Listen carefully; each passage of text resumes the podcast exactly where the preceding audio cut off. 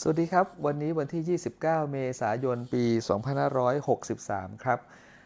กับหนังสือฝึกมองคนให้ทะลุ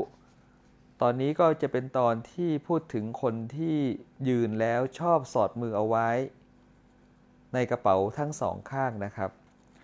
คนประเภทนี้เนี่ยเจ้าก็จะเป็นคนที่คิดรอบคอบ แล้วจึงลงมือทำ การซ่อนมือนั้นนะครับก็เป็นสัญสญลักษณ์ที่บอกว่า เป็นการซ่อนความนึกคิดต่างๆ เอาไว้เเป็นการป้องกันไม่อยากให้คนอื่นเนี่ยอ่านจิตใจที่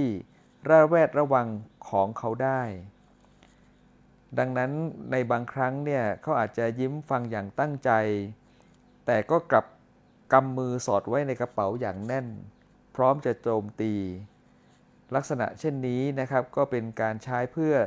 เพิ่มความรู้สึกการมีอำนาจในหน้าที่การงาน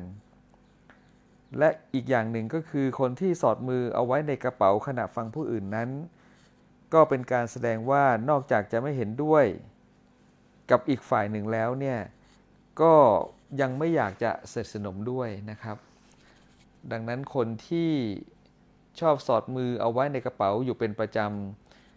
ก็จะเป็นคนที่ละเอียดรอบคอบคิดก่อนทำถ้าจะให้เขาตัดสินใจทำเรื่องหนึ่งเรื่องใดแล้วนะครับ ก็ต้องให้เขาเนี่ยได้มีโอกาสในการวางแผนงานนะครับ ประเภทที่2เนี่ยก็จะเป็นคนประเภทที่เดินอย่างรวดเร็วส่องสองแขนเนี่ยแกว่งไปมา คนที่เดินเป็นจังหวะสม่ำเสมอสองแขนแกว่งไปมา เป็นจังหวะคล้ายๆ กับการเดินสวนสนามนะครับ คนประเภทนี้ก็จะมีลักษณะคล้ายกับทหารก็คือ มีความตั้งใจแน่วแน่รักพวกพ้อง พูดคำไหนคำนั้น ในการตัดสินใจแต่ละครั้งเนี่ยก็จะยึดความคิดเห็นของตัวเองเป็นหลัก ซึ่งบางครั้งนะครับก็อาจจะมีการตัดสินใจเองโดยพระการเขาเองเป็นคนที่เข้มงวดกับตัวเองมากนะครับ ก็คือไม่ยอมอ่อนข้อหรือปล่อยให้มีความผิดพลาดเลยแม้แต่น้อย คาดหวังว่าตัวเองนั้นจะเป็นตัวอย่าง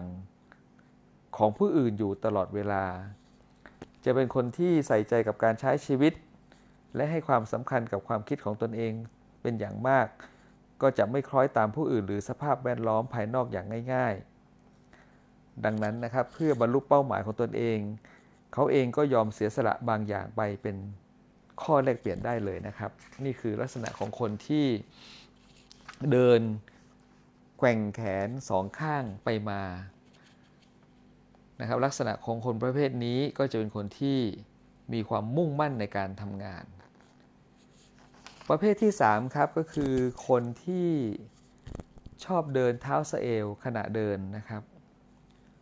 คนที่ชอบเดินเท้าเสขณะเดินนั้น เป็นคนประเภทที่ทำทุกอย่างด้วยความมุ่งมั่น